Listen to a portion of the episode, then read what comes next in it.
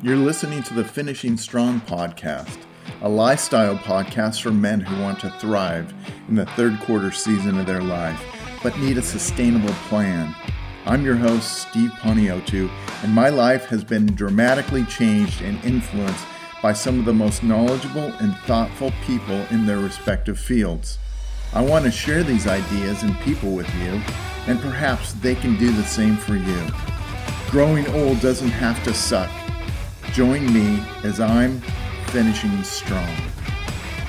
Welcome, everybody. This is uh, season one, episode five, and my guest is Mark Strough. He hails from, uh, I think, I believe it's Northwest Arkansas. Is that right, Mark? That is correct. We're in a small town of Berryville, Arkansas, not far from Fayetteville, U of A. Go, go Hogs! There you go. Big Suey. Woo! Yeah, there you go. So the reason I brought you on, Mark, was because of your. Uh, I've heard you on several podcasts, and uh, you are a fitness trainer and have been for quite some time. And I think you're in about the same season of life as as I am. And um, I'd love to hear your perspective on from somebody that has been training for so long and uh, not to make you out that old. anyway, to, to get your perspective on kind of uh, the history, a, a, little bit of history of, of yes. the, the movement of, of fitness, and then how it relates to us men in this season of our lives. And, and then we'll talk about your story and um, with your diet and exercise and that kind of thing. So, why don't you give us a little bio, and then we'll get into some of the fitness stuff. Sounds sounds great. Glad to be here. Uh, yes, I'm in Northwest Arkansas. Berryville, Arkansas is where where I hail from. Not far from Fayetteville. Not actually far from Missouri. Um, yeah, I will be 50 uh, March 10th here. I don't know when this will air, but here in just a couple weeks from this airing. Um, and fitness is so important, and I think we we are more conscious of it uh, in our youth, and I, I, know I probably was also. And then when I had some issues uh, about a decade ago, where I lost my health um, very severely, it makes you really think about the importance of it. And you know, I think the quote, and I can't quote it that. Uh, uh that I saw that uh, Dick Van Dyke said, said I used to train in my 30s out of pure vanity, and uh, in my 50s, I just trained to keep in shape. And then later on in my uh, 60s and 70s, I stayed trained to be functional. In my 80s, I, I trained to stay out of the uh, nursing home and assisted living care. And in my 90s, I just do it from from pure uh, stubbornness. And uh, you know, I think I think it does change. Our attitudes change on that, and it's it's it's critical that we keep uh, functional as long as we can throughout our life. And surprisingly, it doesn't look this way when you see a lot of people's health, but you can stay very fit, very functional into advanced age. Wow, that's great. So tell us a little bit about um, your uh, history of working out and and and then how you've come to this point. Okay. Um, I started in martial arts when I was about nine, eh, actually 10 years old. I was almost 10, so uh, been in it for almost 40 years now.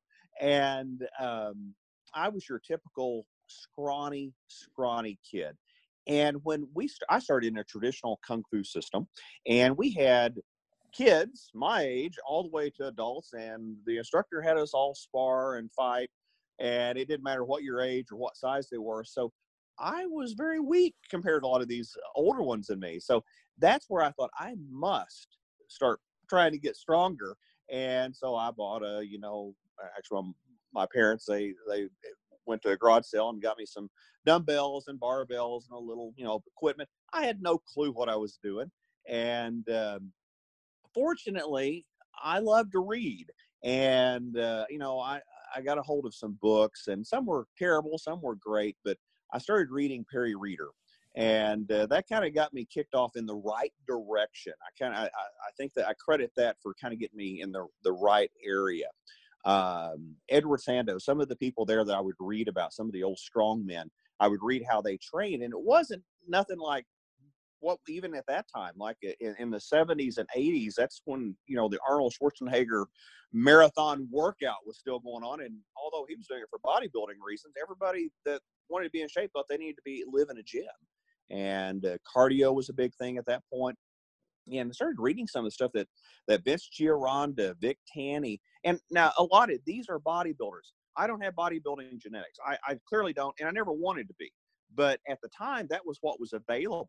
And then later on, that led me to uh, a guy named Arthur Jones and Dr. Ellington Darden, Mike Mentzer, and and uh, Ken Hutchins, and uh, Dick Buckus was even even a part of that group there that was uh, doing a lot of things that were radically radically different than the mainstream was doing.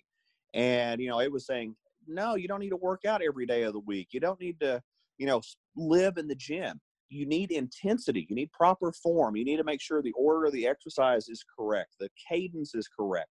And i mean they all have different disagreements to some degree but uh, that's where i first uh, became acquainted with high intensity training. And when i went to college uh, i had a, a, coach that was into that mode of training the, the nautilus equipment and uh, went into the powerlifting side. And so that's where i was exposed to to that and uh, that's that's where my training uh, why the, the evolution of where it came from and it's changed along the way uh, but that's that's the, the background of it. And so um, you uh, went to college and were you in athletics in college? No i was not. I i was not. I was actually i had had a degree in psychology uh, I lifted in college and tried to hang around the gyms and try to just talk to the people that knew what they were doing. There was one coach actually uh, at a at a college there, and he had been involved in working with the the, the Redskins at the time, Washington Redskins, and Coach Bell was his name, and was a older man. He had retired, and he had actually uh, came out of retirement to teach uh, weight training, physical training, and was an incredible, incredibly knowledgeable and compassionate guy and just wanted to make sure we did it right. He did. He always talked, said, "Don't get hurt. We don't want to get hurt." And he would make sure that our form was, you know, 110% correct. He made sure that how we were doing everything was proper, and uh, he had a great influence on me. Uh, there was a lot of different of the lifting coaches that were very, very knowledgeable, and there, you know, there were some that were more into the high volume uh, approach, but the ones that uh, were into more of the high intensity side of it, that's the ones that I gravitated toward. And so, how did you get into training then? What was that well, like? Yeah, uh, that was I graduated in in '92, and I started right away in, into I went to the uh, into in management at the world's largest meat producer in the world, uh, Tyson Foods. And so I didn't have a whole lot of time. I wasn't married at that time, but uh, worked a lot, and I had other ventures going at that point too. And around that time, I had a lot of people that, and I was still training, and had a lot of people saying, you know, I would like to learn how to do what you do. So I would help them out and different things like that. And I thought, you know, if I'm going to help somebody, I need, I need to go ahead and get some training. And so that's when I enrolled in a, uh, a, a, trainer course and uh, went went through various things like that. Um, and that's where that started. I, and I didn't really have a lot of time to do a, a, ton of training. It was mainly people that were doing martial arts that were my students, and I would tr- do personal training with them. And then later on, uh, after I had I, I, I quit in, in management there, and I was doing my own thing there, and I, I had to, had my own shop, and then put a studio in, and that's where the training actually started uh, more as as as you look at it in a traditional sense.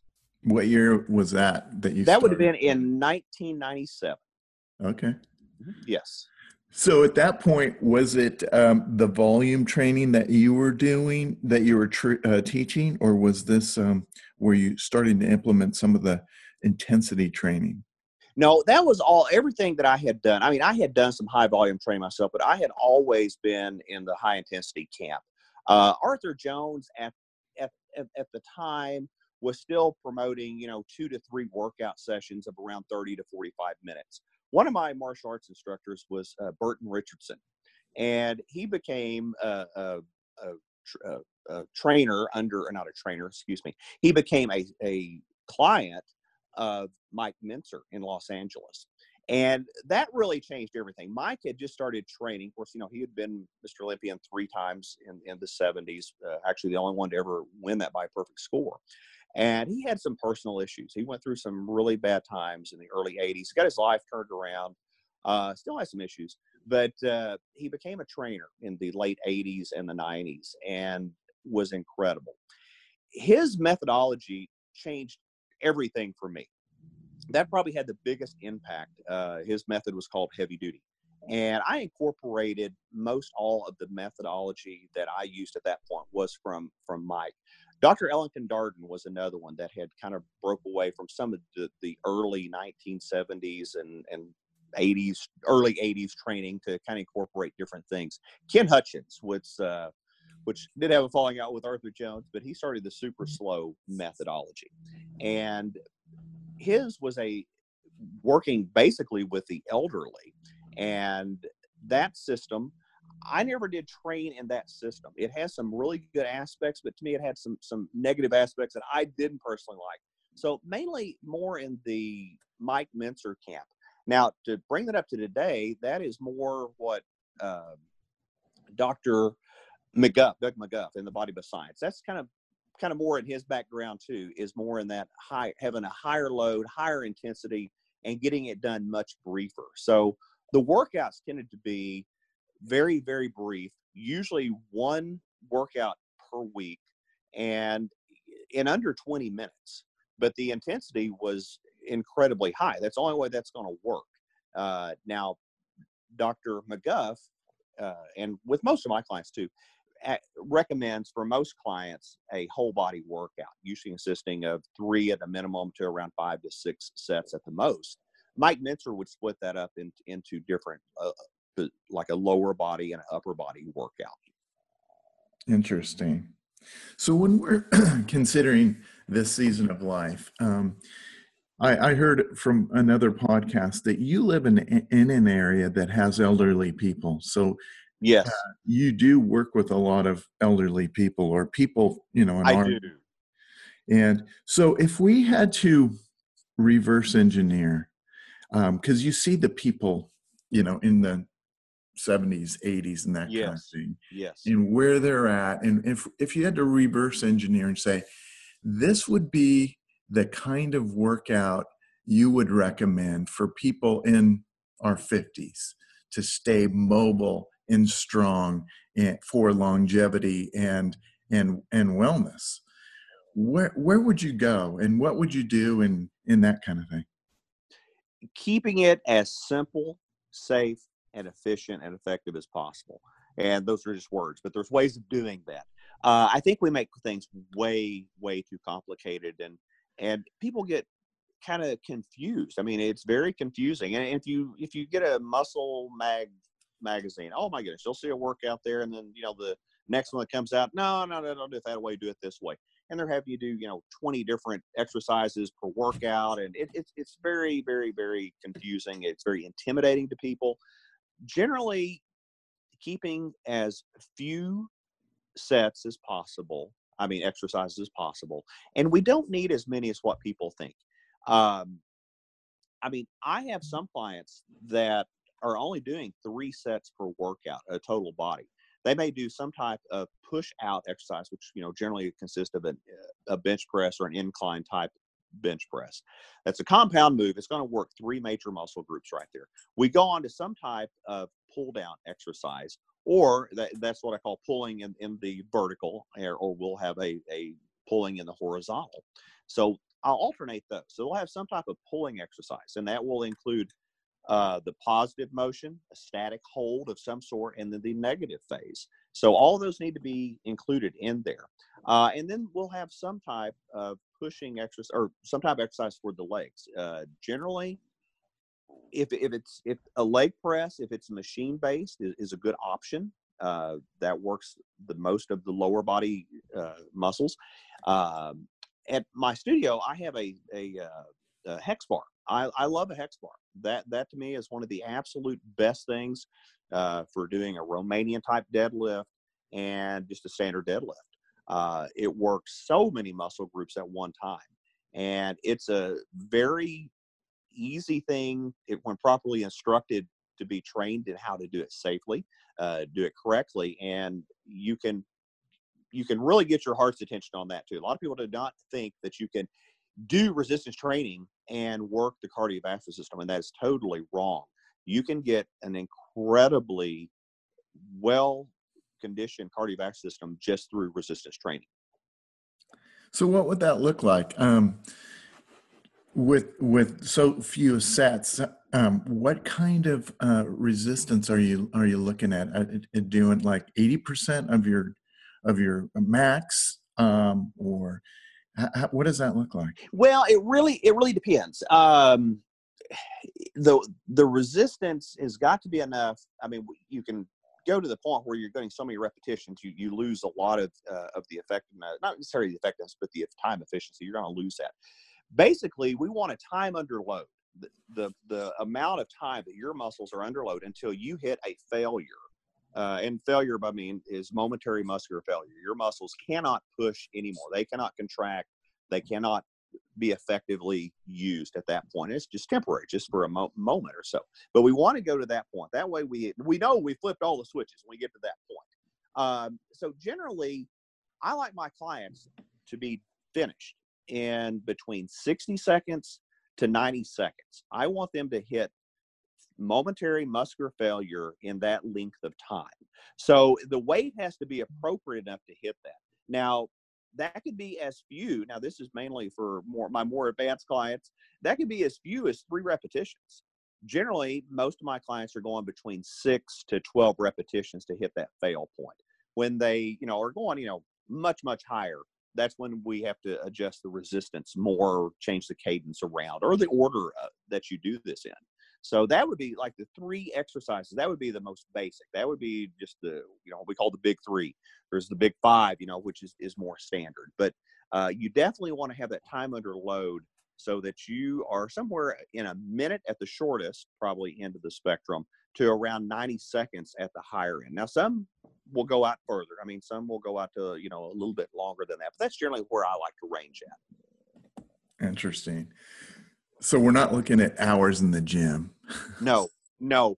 Uh, it's funny uh, when I have uh, somebody, and I have a lot. I have a lot of ones that come, you know, from a different background, especially the ones that come from CrossFit, and they're thinking this isn't going to do anything.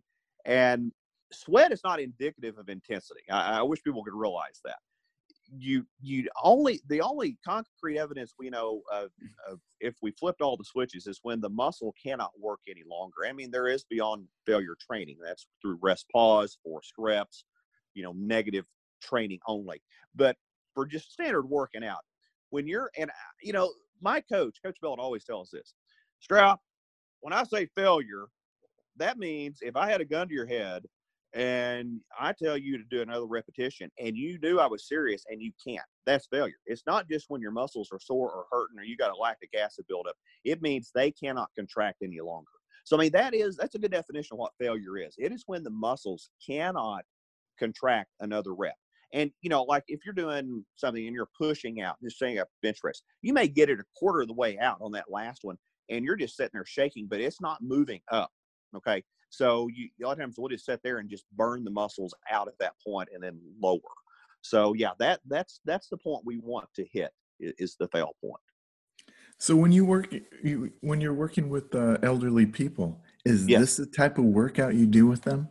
Absolutely, yeah, absolutely. And everybody thinks, isn't that dangerous? Isn't that isn't that you know hard? No, not really. Uh, I'm right there with them every step of the way. So I mean, the, they're they're they're having me there as they do everything. And when you come to failure, it doesn't mean your arms just you know like that. I'm right there with them too, but the machine's going to lower them down safely. Now on say a hex bar. Now obviously we can't go to full muscular failure on a hex bar or or uh, any kind of free weights like that unless you've got a couple of spotters on both sides with them. So on something like that, we have to kind of go to what we call near failure so that they can safely set the bar down. And but on most of the machine equipment, even on free weights, if you're doing it with with with a partner, if you have a trainer, you can go go to that point of failure uh, safely. That's interesting. I I, uh, I really enjoy working out, and I've set up a, a gym in my garage, and I yes. I get out there probably uh, six times a week for about an hour, and I enjoy it. Um, yes, mm-hmm. it's it's it's therapy, and it's it's something that I can control, and it seems anyway. Um, so, having said that, if I came to you and I said, Mark, I'd, I, you know, I'm in my you know mid mid to late fifties, and I'm relatively healthy. I'm I'm pretty healthy. I want to get jacked. yeah, would you yes. would, would you take me through that same um, routine as you would the elderly lady? I know it looked different, but the same philosophy of training. In some ways, yes. I mean, there are some variations, and I we have that a lot. We, I mean, there, there's different things that that people want, so you do have to kind of target things differently. Uh, we may even go to a split body routine. That may be better for somebody because uh, we can definitely definitely do a little more things when we go to that. But if it was just somebody that's wanting a single session a week, um, yes, and we would probably do anywhere from three to five, maybe even six different variations. Now those won't always be the same. A lot of times there'll be an A, B, and C variation of those workouts each week. I mean, you know, throughout the week. So, you know, we're going to hit different things, and almost all of it will be compounded exercises. Now, there are needs for certain things. Some people are, you know, just by doing a bench press, they're going to have incredible hit on their their triceps. Others, they may need a little, you know, like a rope press, uh, tricep press. They may need something like that. Uh, I have a, a, machine that we do sissy squats on. I have some that are, you know, they, they kind of lack in the, in the quads. So that actually kind of does a pre-fatigue before we go to Romanian deadlifts or standard deadlifts. So there are things that we can add into that. And the thing about that, even though we're adding two or three extra exercises, there this is this is what's different too. Uh, there's not a lot of break time in between. So we're not talking about like at the gym, you'll see somebody and they may be there three hours, but they're not working out three hours. Uh, they're just not. They're sitting there on Instagram, posting pictures or on Twitter, whatever. You know, they're checking out people. They got to do their pre-energy drink, their mid-energy drink. They got to do their post-energy. You know, and they're they're they're they'll take like five or ten minutes. You know, between uh, uh, uh, the next exercise. We take at the most about 30 seconds. So the order, that's one of the things that Dr. Ellington Darden uh, spoke about. And that's one of the, the his definitions of high intensity is the order. People don't understand the order. Well, if I gave you chest flies in front of a bench press, okay, that's going to change the amount of resistance and the amount of repetitions you're going to be able to do because we have just destroyed your pec muscles. Okay.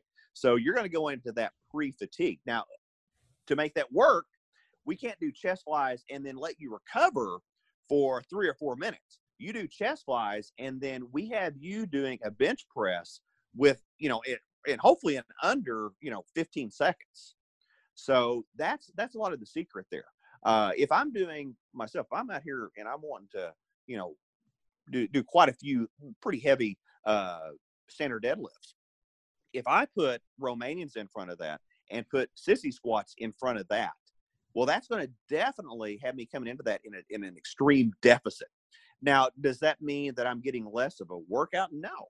The muscles are already pre fatigued. So on my next set, they don't have as much to give. So you get there quicker that way. But we may add somebody on the question you asked, we may add in a few isolation exercises. We don't do a whole lot of isolation. We try to keep compound uh, that generally works for everybody, but occasionally there's some lagging parts, if you want to call it that. And so sometimes we do have to add some isolation sets too. So, what I hear you saying is it's all about fatiguing the muscle to failure. That's that's the biggest part of it. And most people do not go anywhere near intensity. They think they do. And you know, Arthur Jones was asked one time, a, a, a trainer that has been with him for the 70s, Russ Wakefield, got a great gym, by the way, up in Ohio. uh, he said there. This is one of his favorite quotes. Somebody asked him, "said Well, do you need a trainer, Arthur? I mean, does the person need a trainer?" He said, "No, not in high intensity. You don't need a trainer." He said, "If you can lay your hand down and take a claw hammer and strike each knuckle repeatedly, you don't need a trainer." And there's so much pain. I mean, yes, you do get accustomed to it to some degree. It almost becomes a sickness, and you kind of like it. But most people that work out, they will never push themselves there. And I've had a lot of people that have worked out. They thought hard and they've admitted this. They go, I just thought I was using intensity. And, you know, it's not uncommon for some of these workout people when they are done. And I don't do this on purpose. I don't think this is necessary. I mean, there, uh, David Landau said the, the purpose is to stimulate, not annihilate. And I think some high intensity trainers think we have to annihilate, and we really don't have to annihilate. We have to stimulate properly. Uh, but they'll get finished with a session, and it may be ultra brief. It may be a 12 minute session, and they're laying on the floor and can't hardly move. And uh, Arnold Schwarzenegger once said, which he hated high intensity training. He did not like how it made him feel. He he was a marathon trainer. Uh, when he he went to DeLand, Florida, or Ocala, Florida, to train with uh, Arthur Jones on the Nautilus machines, his quote, and I've got this on my Instagram page. Um, I've had sessions where I was unable to walk after a workout after I trained with Arthur Jones, I was not even able to lay down after a workout. so the it, it, it's different, and most people are very skeptical. They'll think if they, especially if they're in the high volume, this can't work. And I would say you have to feel it to appreciate it. You have to feel that. And one thing that you'll notice is when you're done, you're done. And I'll I'll always jokingly ask this person, especially somebody that comes from CrossFit or somebody comes from just where they're spending hours in the gym, when they're finished, I go, Okay, that was 11 minutes. We got time. You want to go again? No, no, I've never had one taker ever. And I'm serious. If they want to go again, we'll go. You know, they paid for the time. And uh, I've never had a taker yet. And uh, I've had some that went there and just kind of belligerently said, Yeah, I'm doing this, but because I can't, I just can't uh, have the time to go to the gym, but I don't think it's going to do anything for me. And I don't think I'm going to feel it. I have never yet had one walk out of my studio saying, "Oh my goodness, you know that was nothing." You know, it's it's like, wow, I can't hardly walk. And it's not that we want to do that on purpose. That's just the effect of it. And you know that that's just that's one of the differences you will definitely feel. That's when you know you're doing it correctly. Is that right? Well, hopefully. I mean, the intensity part. I mean, form. You got to have form. I mean, yes. and you see such crappy form. I mean, yeah, you can get intensity and not have the form, and I've seen that too, and that doesn't work. So form has got to be there, or you're going to create massive injuries down the road, maybe long term injuries too. So, yeah, as long as you've got the form, you got the intensity, you got the cadence down, nothing explosive. And, you know, that's the thing. You always have people. I, uh, I had a had a kid come in. He was 15. He was about like me when I was about that age. He was probably all of 115 pounds, maybe. And his mom was wanting him to train with me, but he already knew everything. And uh, he said, "Yeah, I curl. Uh, I can't remember. It was like 160 pounds. He curls." I'm like, "You curl 160 pounds?" I said, "Wow." And I said, "How do you do?" It? I said, "Just show me." And he just just like you know using all kinds of body English. And He wasn't doing it. He was just showing me the motions. And I said, "Well," I said, "You know, I'm trying to be a, a you know trying not to be a smart aleck or anything like that." But I said, that is not a safe way to do it. Well, that's how my dad showed me. So, well, I don't want to tell me your dad showed you wrong, but I said, come in here and so I said, I want you to put your back to the wall. Okay, so put the your back to the wall, put your elbows there. And I handed him two 20 pound dumbbells. I had him start at the down position. I said, I want you to count 10 seconds up, 10 seconds down. And he said, Well, that ain't gonna be nothing. He got up there and he was about to six, and he's like, his arms just shaking. Oh my goodness. I said, okay. He, he, also told me, he said, well, slow is easy. I said, no, slow is not easy. And uh, so when you don't have momentum, and that's the thing, when we we know from medical science that approximately 85% of every in- injury in sports in exercise is caused from momentum. If you take as much momentum out of the equation it makes the whole exercise program safer. And that's that's one of the things we definitely definitely do. We take as much momentum Nothing explosive. Anybody does anything explosive, oh my goodness, I, I, I will not be happy with them because I preach that over and over before they ever even touch any kind of machine or weights. We do nothing explosive. Anybody tells you to do something explosive, don't do it. And uh, so that's definitely one of the things that we we don't allow. That's really interesting because that seems to be a lot of what um, sports teaches is you got to be explosive and, and absolutely explosive. yes it so does. do you does. do you, do you see any of this type of philosophy um, in uh, professional sports uh, interesting you should, you should ask that I, I, mm-hmm. that that's one thing i was wanting to hit on yes uh, we did we don't see it much anymore unfortunately very unfortunate uh, kind of hard to believe but back in the 60s and 70s uh, in martial arts, Bruce Lee broke this barrier. He was the first to really start in, introducing weight training in there and, and changed changed the course of history in a lot of the martial arts MMA today. But in boxing, in football, in almost everything, oh, if you do any kind of weight training, that will make you slow and clumsy, and it will reduce your IQ by thirty or forty points. I do see where they may think that when you talk to some of the people in the gym. Yeah, okay, yeah, I see where they may figure that, think that, but that was not a common thing.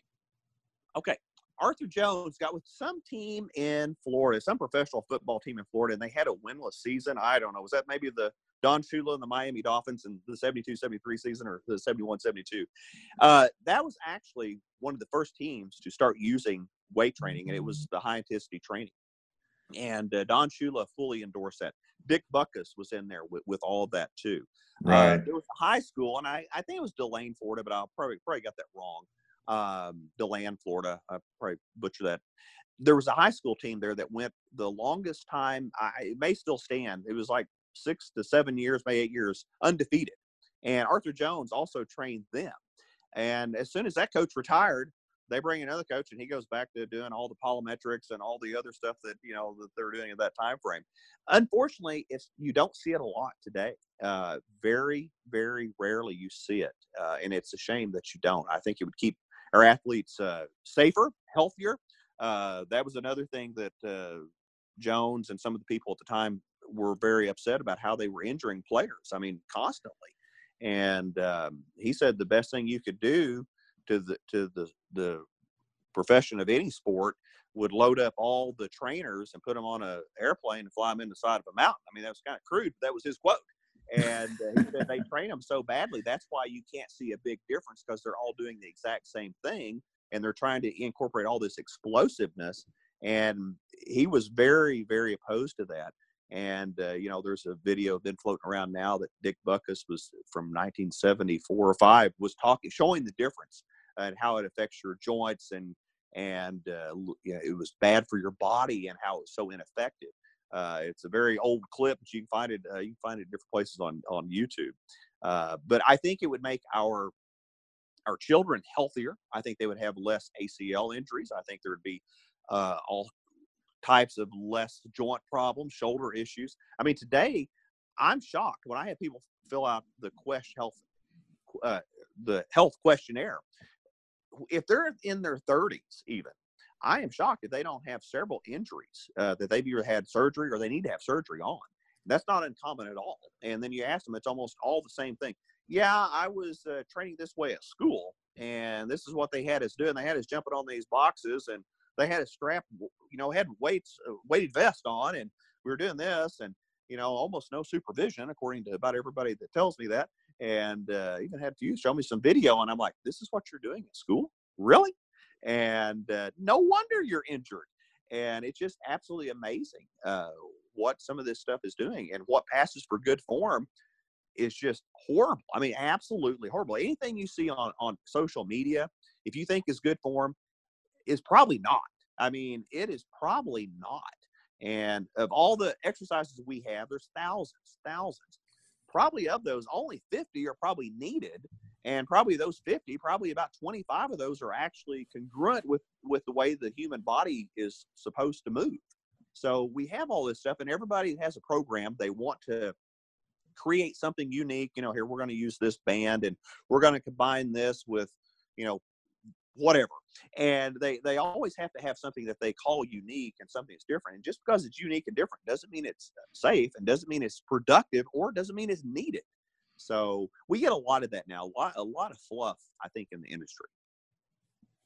You know, I, I have a um, theory about, especially, um, I'm a big baseball fan, and, Yes. and uh, when my stepson was in the minor leagues for a couple of years, and my son, my other son, played D1 baseball, and all. So I've been in the baseball world for years now, and um, seen so much of the Tommy John surgery Yes. and my my my theory is it has to do with two things and which you can relate to one of them there's got to be a nutritional component to this Yes. Yes. That's part of it. and i think the reason why and and this is from experience with my my stepson is they're traveling on buses overnight not sleeping well they they pull into a gas station they fill up on Yep. gas station food and they get to their hotel there's probably pizza or something really terrible or the free free food at the Yep. you know, at the motel 6 That's right. and it's just all inflammatory food and, and that kind of thing. And then they're doing all this explosive exercise kind of stuff and um, putting tremendous strain on their. Uh, I think it's the UCL in in the yes, it is. UCL. Mhm, mhm. yeah in the elbow, and Mhm. so I think it's just a it's a it's a it's a recipe for disaster.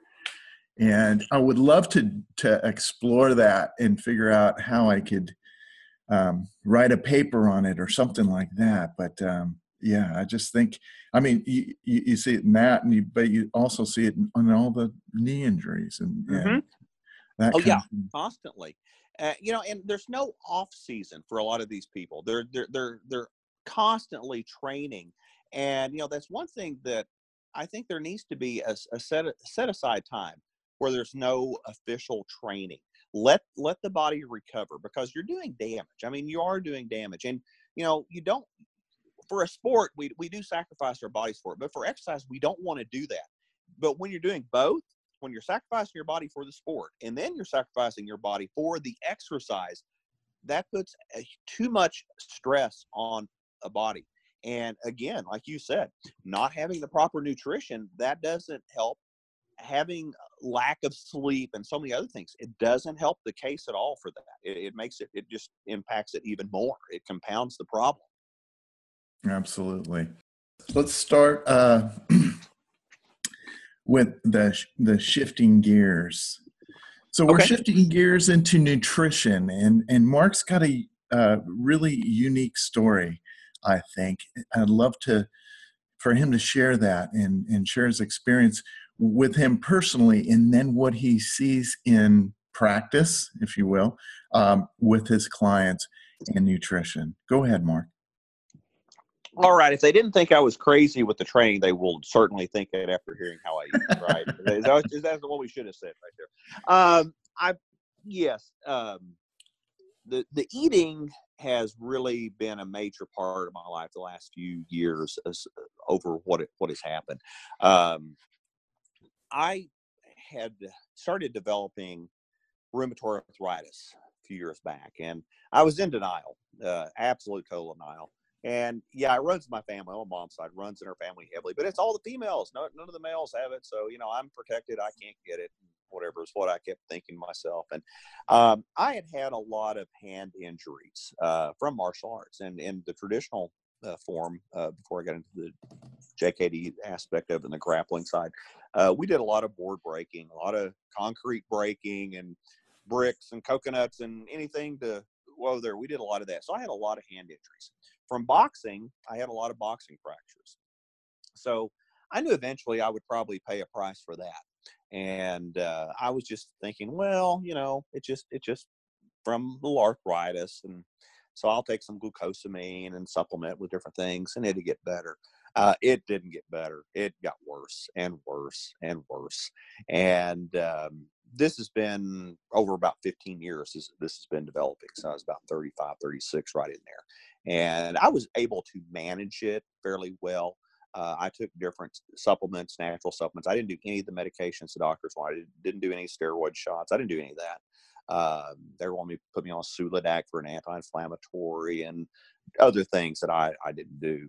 And I, I, I kept it managed pretty well, and it but it kept progressing. Uh, kept progressing, and I I knew okay something is really really going bad here. So I went back to my doctor, and he he said, "Yeah, I think this is what you have."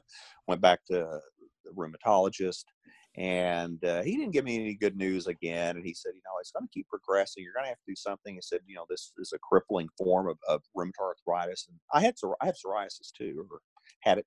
And he said, "You know, a lot of the autoimmune conditions, you know, they go hand in hand." And he said, "It doesn't just affect the joints; it affects a lot of different things."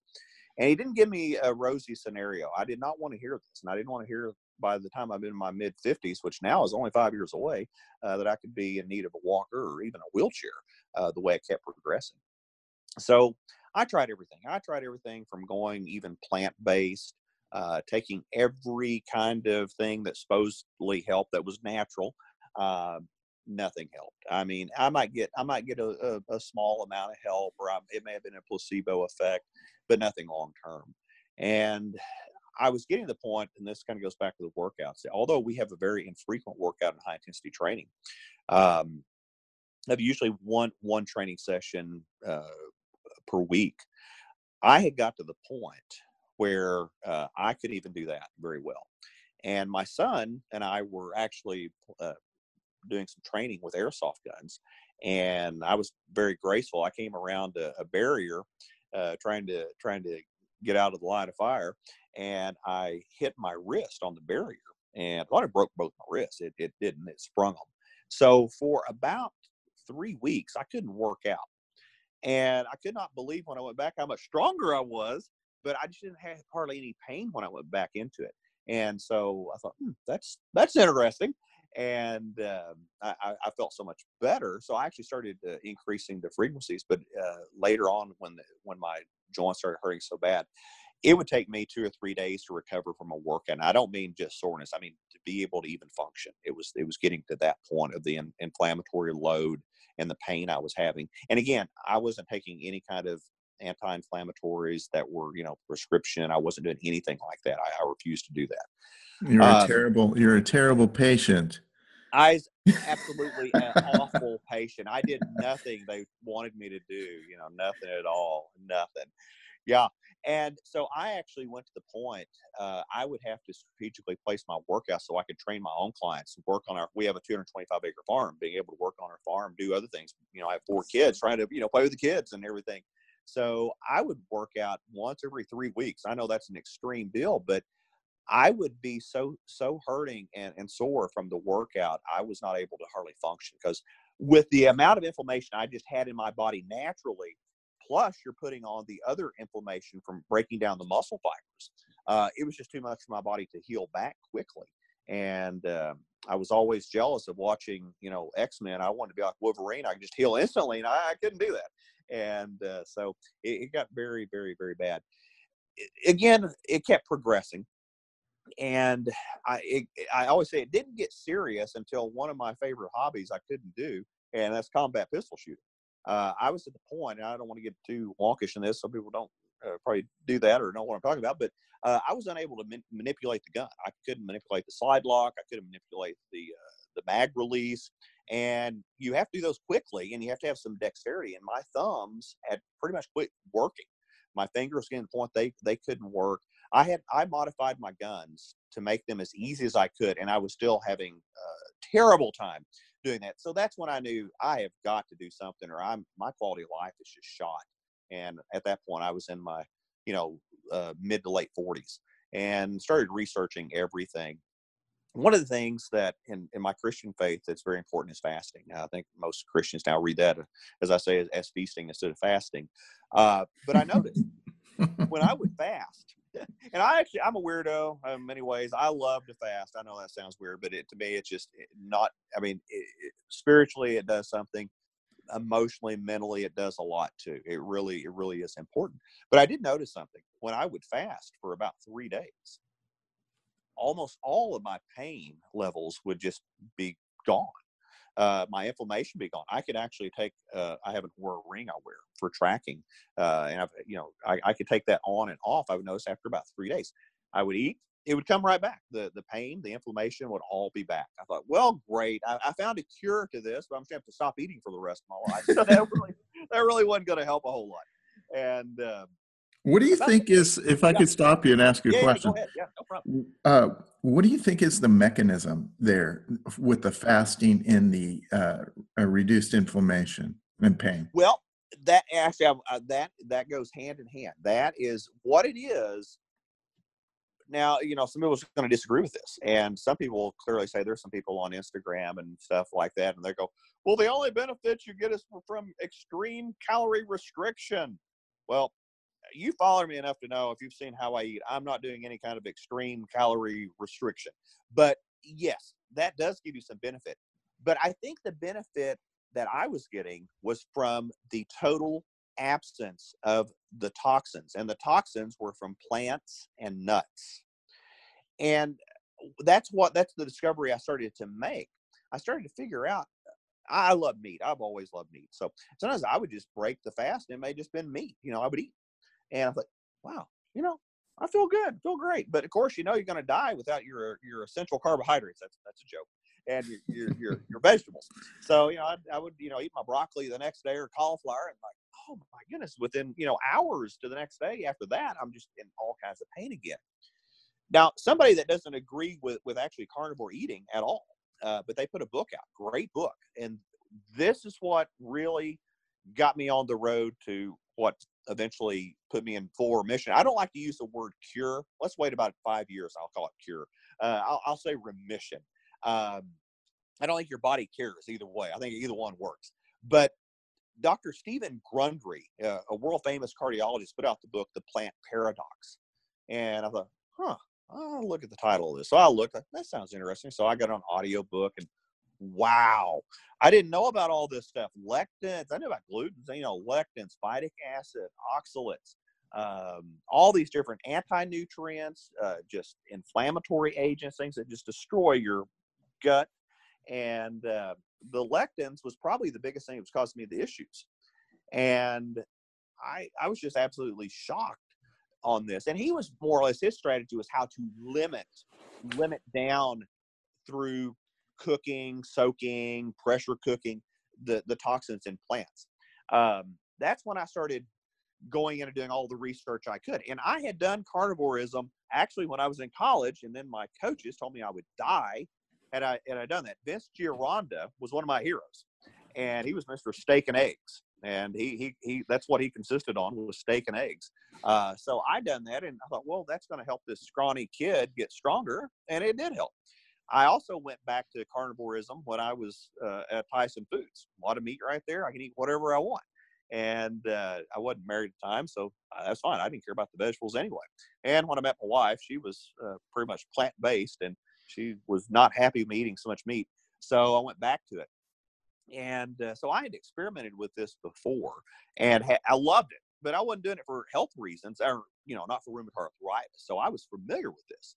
So when I start going into some of these Facebook groups, zeroing in on health, mm-hmm. zero carb, uh, UK, uh, different different sites like that, there were these long term carnivores. And another guy that I followed at the time of, of, of Vince Gironda was the sound guy for the Grateful Dead, Bear Owsley, uh, and he was a carnivore, a long term carnivore and I had read his his stuff in Rolling Stone magazine and other other articles that were, he had written. Mother Jones, I think, had an article on him too. So uh, I was familiar with these long term carnivores, and I was seeing a, a, pattern. All these people that were on these sites, almost every one of them were ex vegans or they all had some type of issue such as an autoimmune condition, whether it be rheumatoid arthritis, psoriasis, psoriatic arthritis, uh, terrible GI issues. Um, and so I thought, wow. So I, these were some. Now there were some that were not helpful. I'll just be honest with you. I won't name names. There are some carnivores who make the militant vegans look like not not that way at all. And uh, the, you know you've got to do everything just this way. And there were a few of those people still out there there that you know they they were not helpful. But by far and away, most all these people were very helpful. Lisa Bailey was one I, I, I contacted. Uh, Phil Escott, uh, I had contacted. There were others, and they were telling me all the stuff. Look at this person. Get in contact with this. And that's when probably somebody that a lot of people will know uh, from the Joe Rogan show. I knew him earlier that because of Corporate Warrior, uh, uh, Lawrence Neal, his podcast, had Dr. Shawn Baker on there. And that was in early 2017. And he was talking about how why he had went carnivore.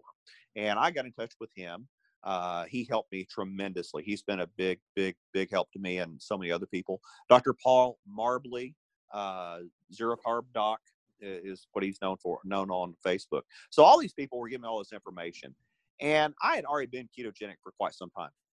So I thought, well, you know what? I'm just going to go about 90% carnivore. I'll still eat maybe a little bit of asparagus, a little bit of broccoli, keep the wife happy, you know, and people won't think I'm that weird if I'm still eating a little bit of vegetables.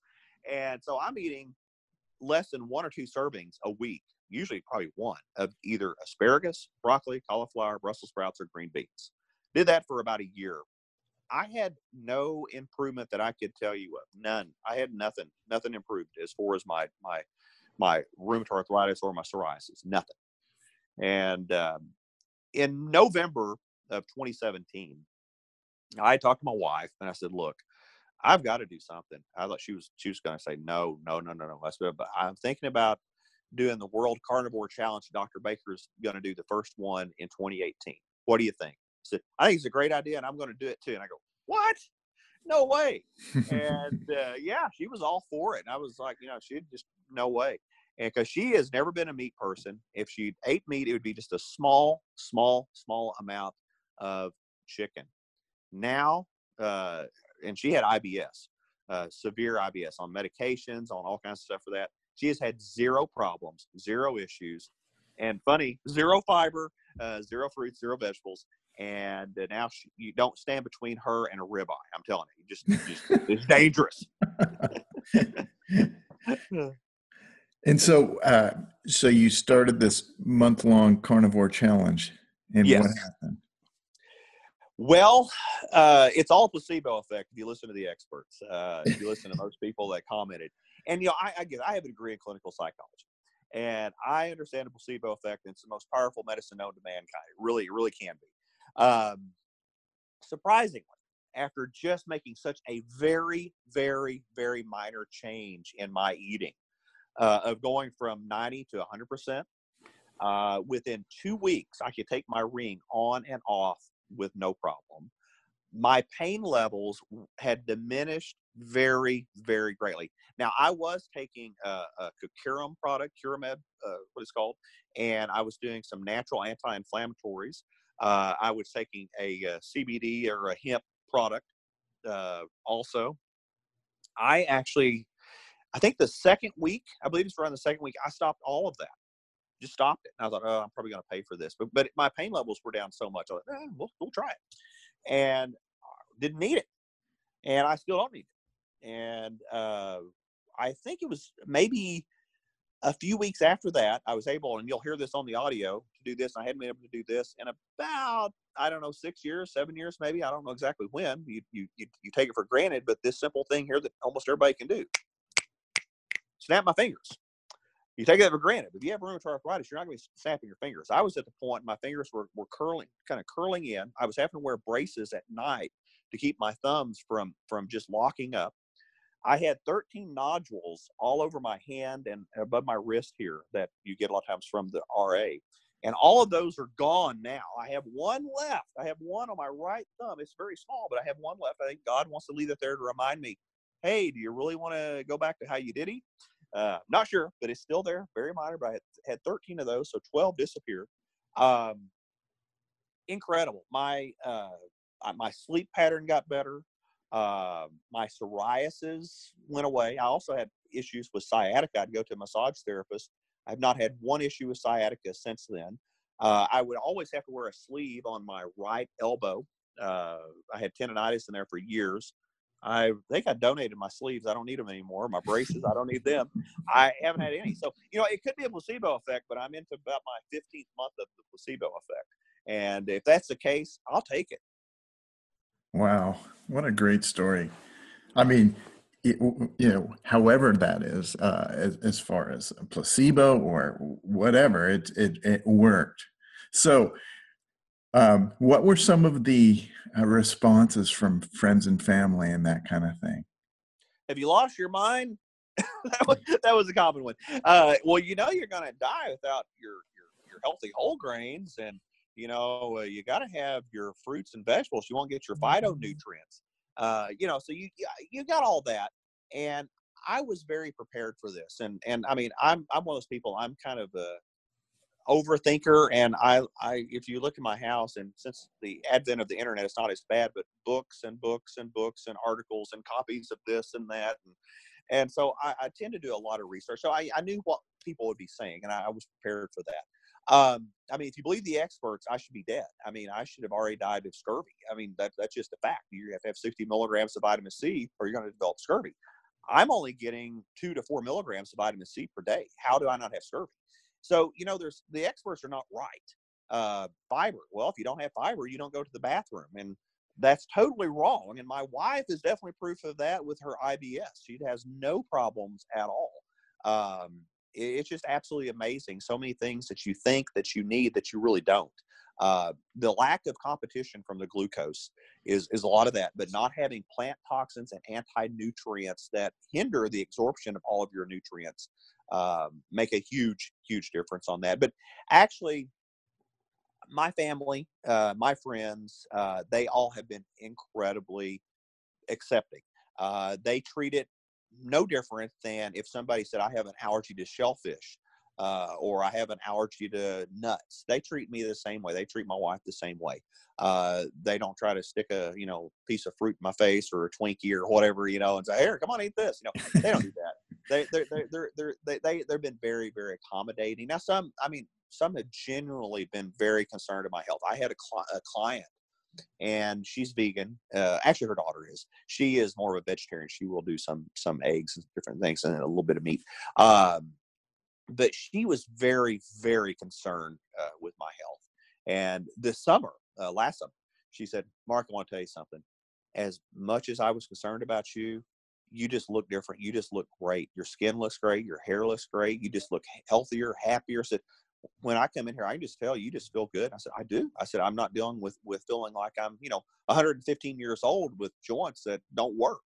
And so I think when people see that we're healthy, and I always get a kick out of this on my my Facebook group. I'll have somebody said, "Okay, Mark, I've been following you for about a year and a few months, and uh, I'm going to go ahead and do the carnivore thing because you haven't died yet." I said, "Well, you know, I, I tried to try to make sure I didn't do that because that definitely doesn't hurt the cause or doesn't help the cause." So uh, I think that's when people see that and they start questioning things. They start looking at some of the research out there uh, and and some of the the people that have done this long term. Joe and Charlene Andersen uh, Charlene's will be turning, I think, 46 there in a few weeks, just after my birthday. Her husband is 60, going on 61. If you go and look at them, uh, you can go on Instagram. Uh, you can look on Dr. Baker's or on my pages. I've got posts on them. Incredible. I mean, they look amazing. Joe looks like he may be in his 30s or 40s. I mean, it's, it's incredible. Uh, Charlene, she looks like she's a 25 year old, and uh, she she gained her regained her health back and she's been doing this for over 20 years now.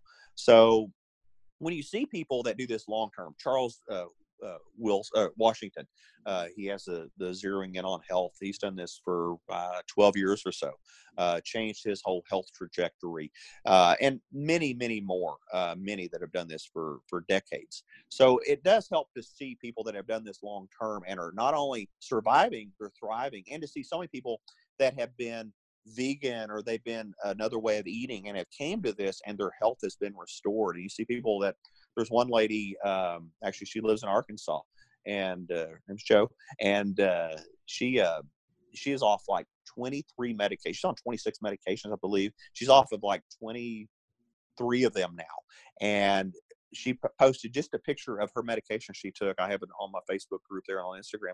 It's just amazing. I mean, it's just absolutely amazing how many she was taking. Said I could have ate a bowl of cereal with my pills that I took every day. You know, it'd have been the equivalent of that. And then to see the difference in how she looks before and after, it doesn't even look like the same person. So just people I know that I train that go carnivore or highly carnivorous, the difference it's made in their lives, and just seeing these people that on social media that has made such a huge difference. It, it's very, very encouraging. Do you find you have to answer the same questions to people when they find out what you're what you've been doing?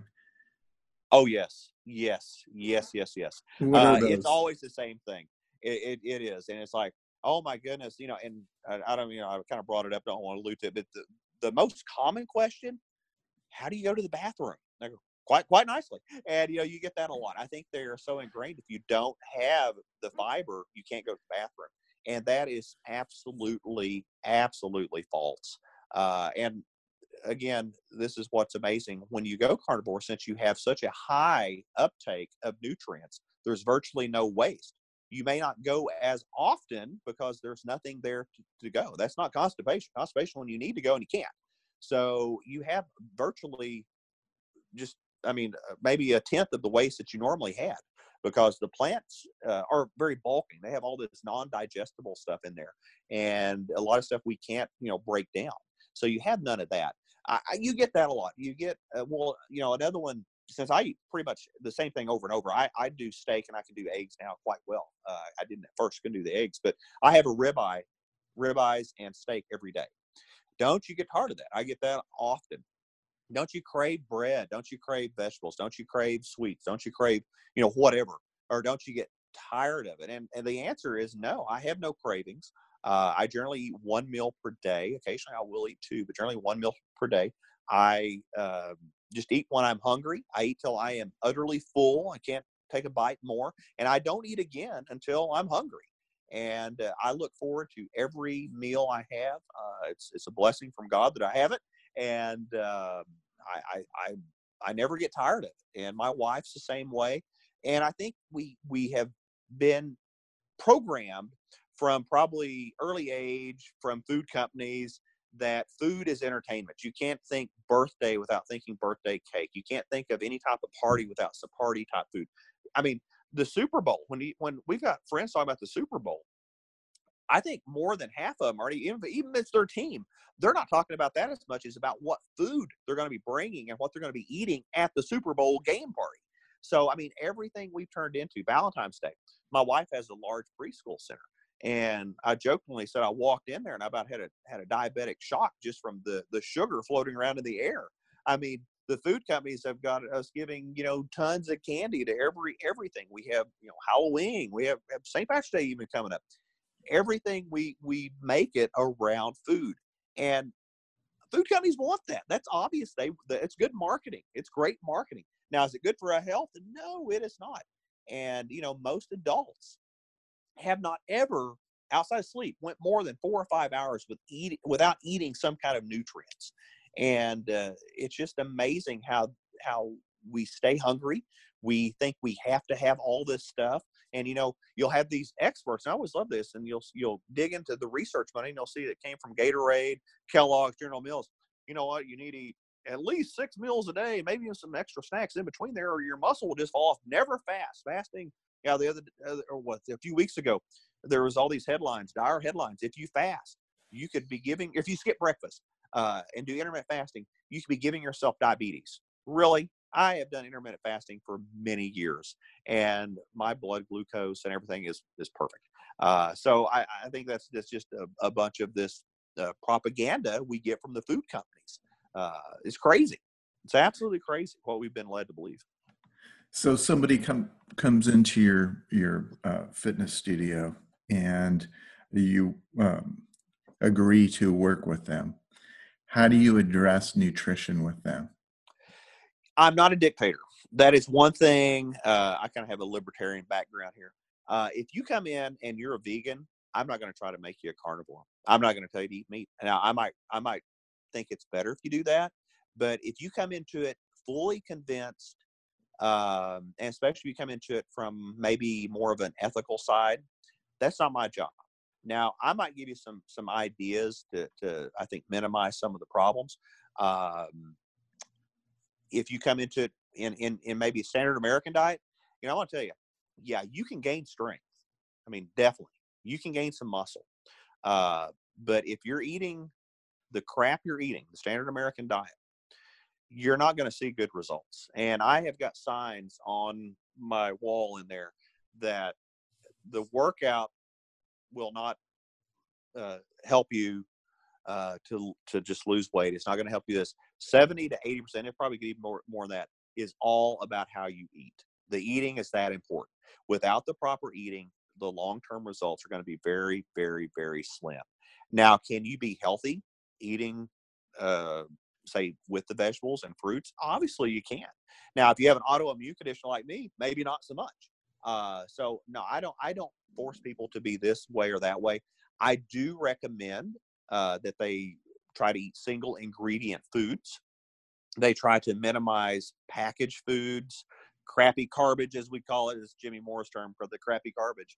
Uh, try to get that out of their lives. Try to get get away from sweeteners, whether it be real or artificial, even the ones we consider healthy, even stevia, um, uh, monk monk fruit. I mean, try to get as much of that out of your life so you don't have those addictions to sugar. You'll be happier. You'll be healthier. You'll be less likely to have a relapse. That's the biggest problem I see with keto. Mm. Keto likes to hang on to the sweets. They like to hang on to that. The only way I see most people doing well long term is totally giving up the sugar addiction and that's really hard for people that's really really a hard thing but when you're still dosing yourself up with even like i said the healthier sweeteners you still have that craving you still have that in there and they're making some of the stuff that they call keto is just marketing i mean it's just crap uh, oh these keto muffins you know or keto brownies cookies and a lot of the ingredients you look at them you're like wow uh, not a good thing. And uh, I think so many people ha- relies on those, and that becomes a downfall later on down the road. The clients I have that have went in a very highly carnivorous way, maybe not 100%, have done by far the best. They have all done very, very good when they they they go in the direction of of steak and eggs, as I call it. So, do you do a food diary with them? Do you have them do that? Well, I I check on them uh, throughout the week, and some do, some don't. I now this is one thing that I have changed in my approach, and I am a very I think I'm recovering on this. I hope I am. Uh, but I've talked with Lawrence Neal about this several times, and we've kind of had the same issues. But I'm one of those people that's an over tracker, big time. And you know, the scale can be a stumbling block for so many people. But checking your HRV nonstop throughout the day can can be as well. Uh, checking your body fat percentage, checking your blood pressure, knowing every little aspect, what your ketone levels is now, then, and, and on there, it can become an obsession and it can become a stumbling block for people.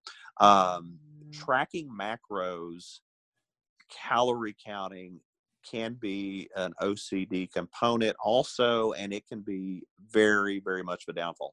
I don't like people to track. Uh, I hate tracking. I used to track all the time. I never track anymore. The only time I ever track, I'll post it occasionally. People, well, I just want to see kind of a snapshot of what you're eating. And so I, you know, back uh, about a month ago, I did I think six or seven different uh, trackings of myself. Uh, I do have a, a client, and I, I follow her tracking pretty close. She that's the only way she seems to do well. It keeps her on track. So I do. I go onto her my pal or, or MyFitnessPal, and I look at her her diary on there. But generally, I don't recommend any of my clients do that. The ones that especially go carnivorous, I definitely do not want them uh, tracking macros. Uh, I I don't want them you know, tracking their calories and all that. Uh, we have a good estimate. I'll have them track initially. After that, they should have a good idea of where they need to be. And then I want them, well, this is a key word here. I want them to listen to the bodies. Now, if you're still addicted to sugar, I don't want you to listen to your body because your body's going to say, "Hey, feed me, feed me, feed me," mm-hmm. and uh, I don't want that. But once you have become fat adapted, you're uh, using ketones. I don't care if your ketones readings are showing three, four, or five. That's crazy. Mine, uh, when I was tracking, were showing about one, one point five, and for a carnivore or for anybody, that's fine uh, having high levels of ketones does not mean you're being successful. That may mean your body's having to produce more because your body doesn't know how to efficiently use them. And there's so many things that affect ketone levels in the body. And so success is not having a high millimolar of ketones. I think that's kind of the old school keto thinking. It still kind of runs rampant, but you know that is not necessary to, to have that. So no, I, I don't like over tracking. I like to keep everything simple.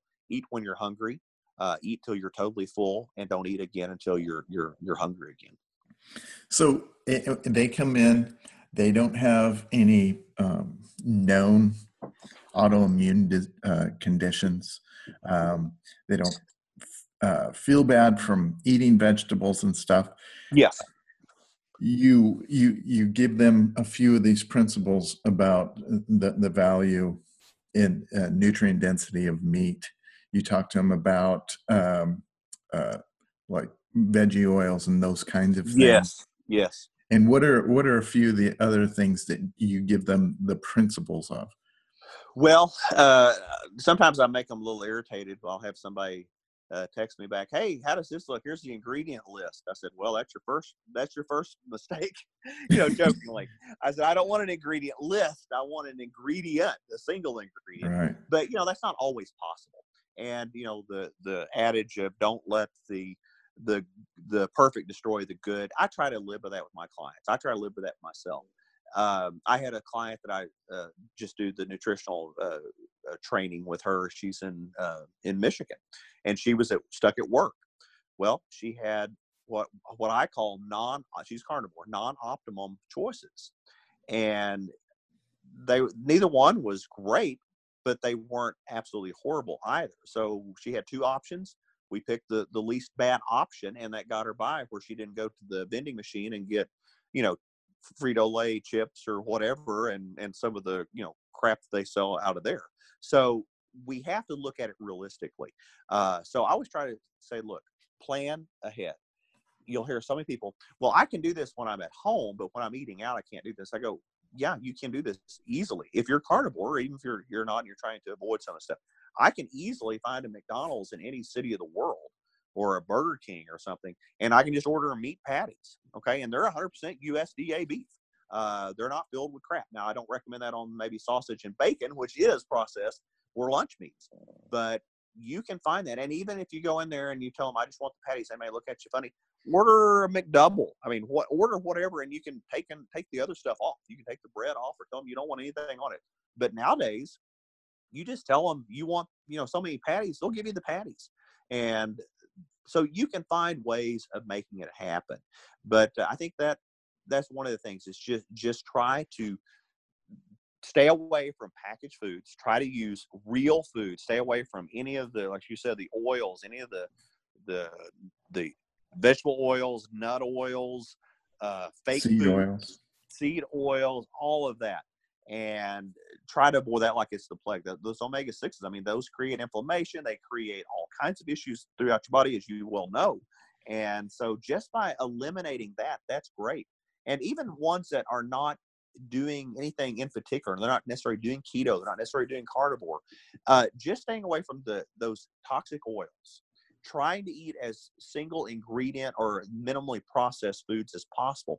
That will go a long ways to their total health. Right. So you're very open. Like you said, you're a libertarian in this sense that they come in and say, you know, I just want to get trained. I don't want, you, you know, you're preaching at me for yep. nutrition. You will do that.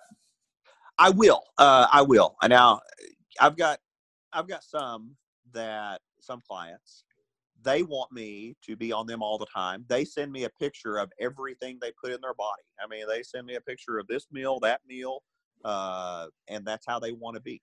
I've got some that want me to be on them. I've got some.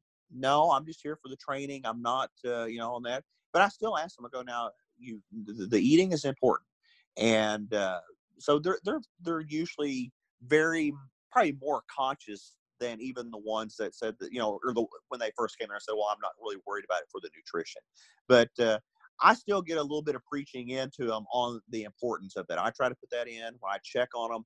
And I, I tell them, you know, it's like trying to run a, a, a car with watered down gas. Uh, it's not going to work well and it will not work long.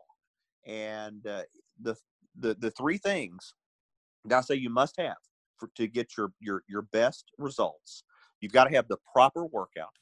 And I say the proper workout, that's not any of your concern because, or, or worry, because I'm here with you. It's going to be the proper workout. Okay. So you don't have to worry about that. Uh, you just show up. We're going to make sure that gets done. So that's the only thing I have control over. The proper eating, I can give you encouragement and suggestions, but ultimately that's up to you. The the third thing is the proper rest and the proper recovery. And that's something else I don't have control over. I can only give guidance, and it's up to them. And you know, I, I think we see this a lot. I've, I've had clients many many years. I've been very fortunate. to have clients very long term, and I've had clients come there and said just what, what we're talking about. Hey, I'm just coming here to do the workout, and I'm going to try to eat a little bit better. You know, and they get they get decent results. They get decent, and then usually they'll see one of my other clients that's got all three things firing like it should be, and they're like, "Wow, my friend just started a few months ago, and she looks incredible, or he looks amazing." And what are they doing? I said, "Well, they're doing the eating like this. They're getting their rest and recovery, and uh, you know, they're just really doing all the things I want them to do." That usually will inspire them. Sometimes it will get them discouraged. I've even had a few that will even cry and we've had some heart to heart meetings where they were kind of down on themselves and kind of you know I said hey this is this is a chance to to kind of do it the way it should be done so a lot of times they see that and they will put the eating in order they'll try to get their rest and recovery in order and the results are just amazing like they they're, shocked how how big a difference having those other two principles along with a workout make. So I will let somebody come in there and they again they don't have to come in there and eat, but they're they they they're they will know they're not going to get their best results. They're not going to live up to their genetic potential if they eat crap. Right. You know, and it and it's really uh, what we're made to eat. Humans yes. are, are made to eat a certain way. And would you call that uh, meat centric? Well, Nina Teicholz, uh, she wrote the book The Big Fat Surprise, and she's done a lot of research on how we used to eat, and it's not what I think maybe the Hallmark movies have made us think when we see uh, shows from you know the a hundred years ago.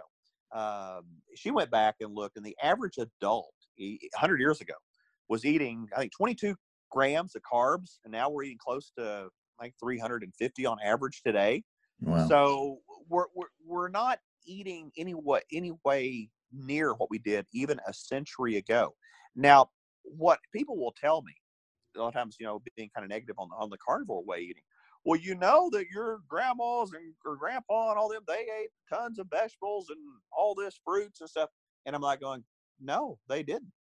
And oh yeah, they did. So well, first of all, they had 11 kids.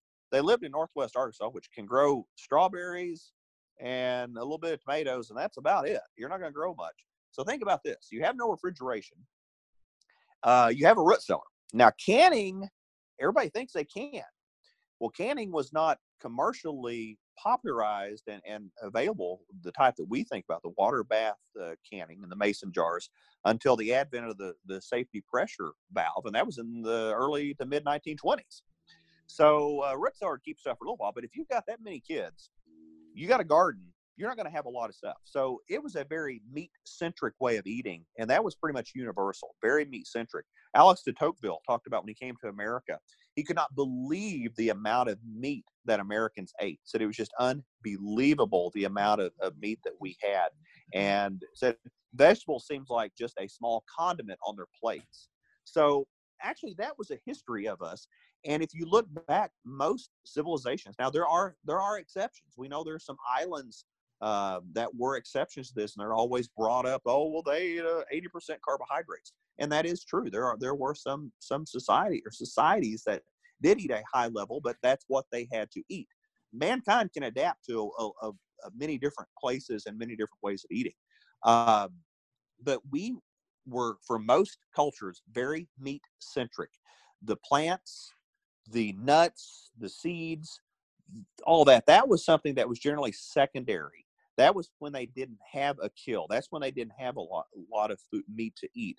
But meat was a very, very big portion of the eating. And uh, today, we're on the standard American diet, we're over 70 plus percent plant based. And the stuff that we're calling meat isn't even hardly meat. I mean, it's injected with all kinds of liquids and flavor enhancing agents. It's mixed with uh, grains and fiber. I mean, you look at like some of the sausage patties. Oh my goodness! I mean, it's not even hardly meat. Uh, it, it's you read the label and has sugar, sugar, uh, all kinds of xanthan gum, and I mean just all kinds of stuff in it. That that's not meat, and uh, that's why I highly recommend you eat single ingredient foods. You eat real meat. Make friends with a cattleman. Know your local butcher. Know what you're eating. Know what you're getting. We raise our own cattle, but we also buy buy also, and uh, we make sure we're getting stuff that is is good quality and not filled full of junk. I want to respect your time, and uh, so let's let's sum this up for our brothers in this air uh, this season of life.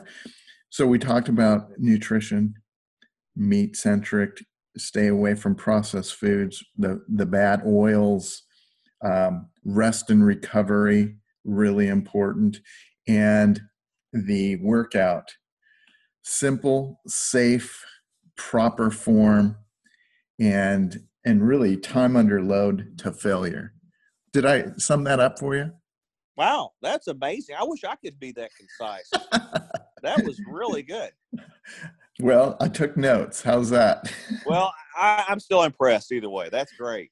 Mark, it's been a pleasure talking to you. I mean, you're.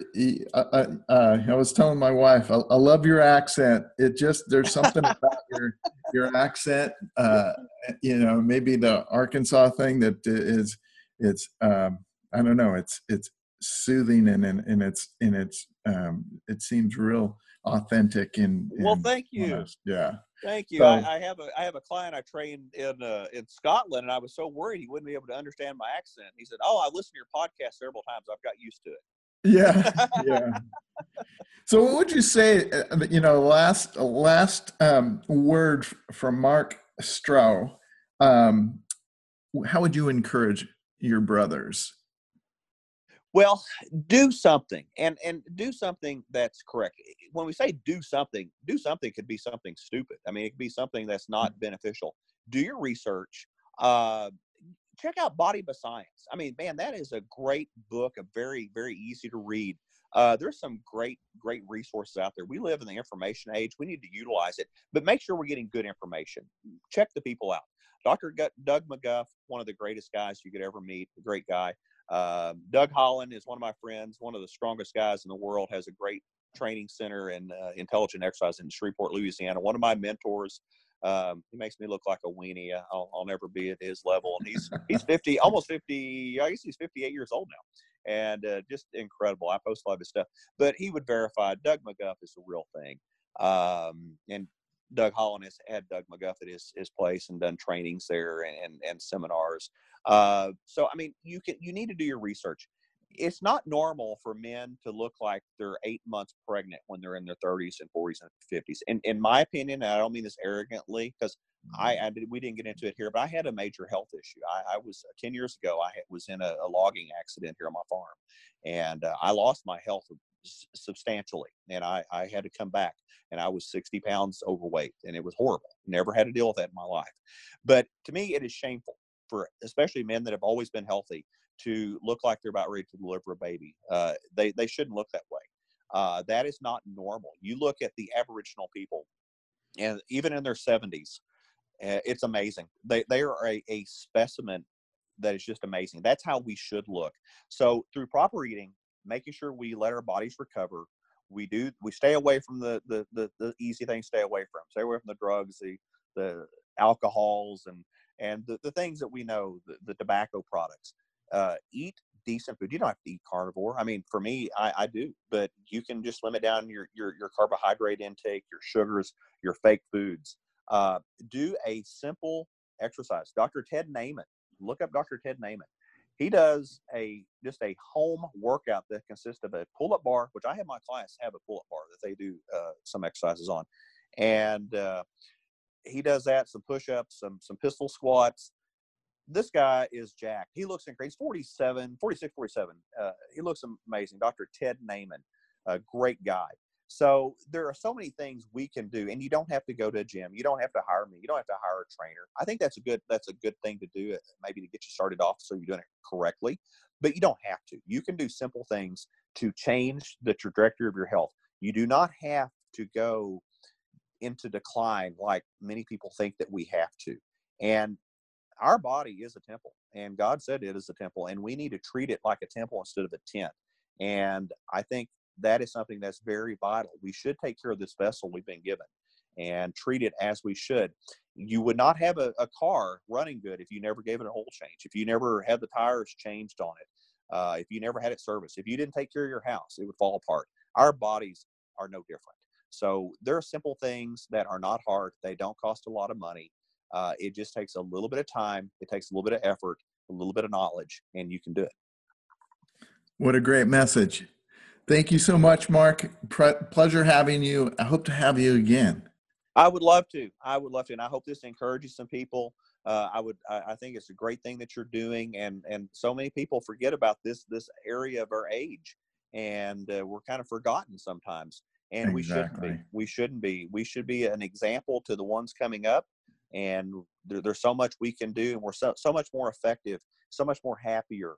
Uh, we can spend more time with our kids. We have, if we have grandkids, we can spend t- uh, uh, quality time with them you go out on hikes, you can do stand up paddle boarding, you can go, you know, snorkeling, whatever. And that's in your control. That is largely in your control. Right. Well, God bless you. Talk to you soon. God bless you. Thank you so much. Enjoyed it anytime. Thank you for listening to the Finishing Strong podcast. If you've been impacted by what you've heard on this episode, like, comment, and subscribe, and tell a friend. Follow our guests and check us out on Facebook, Instagram, and Twitter. Growing old doesn't have to suck. Join me as I'm finishing strong.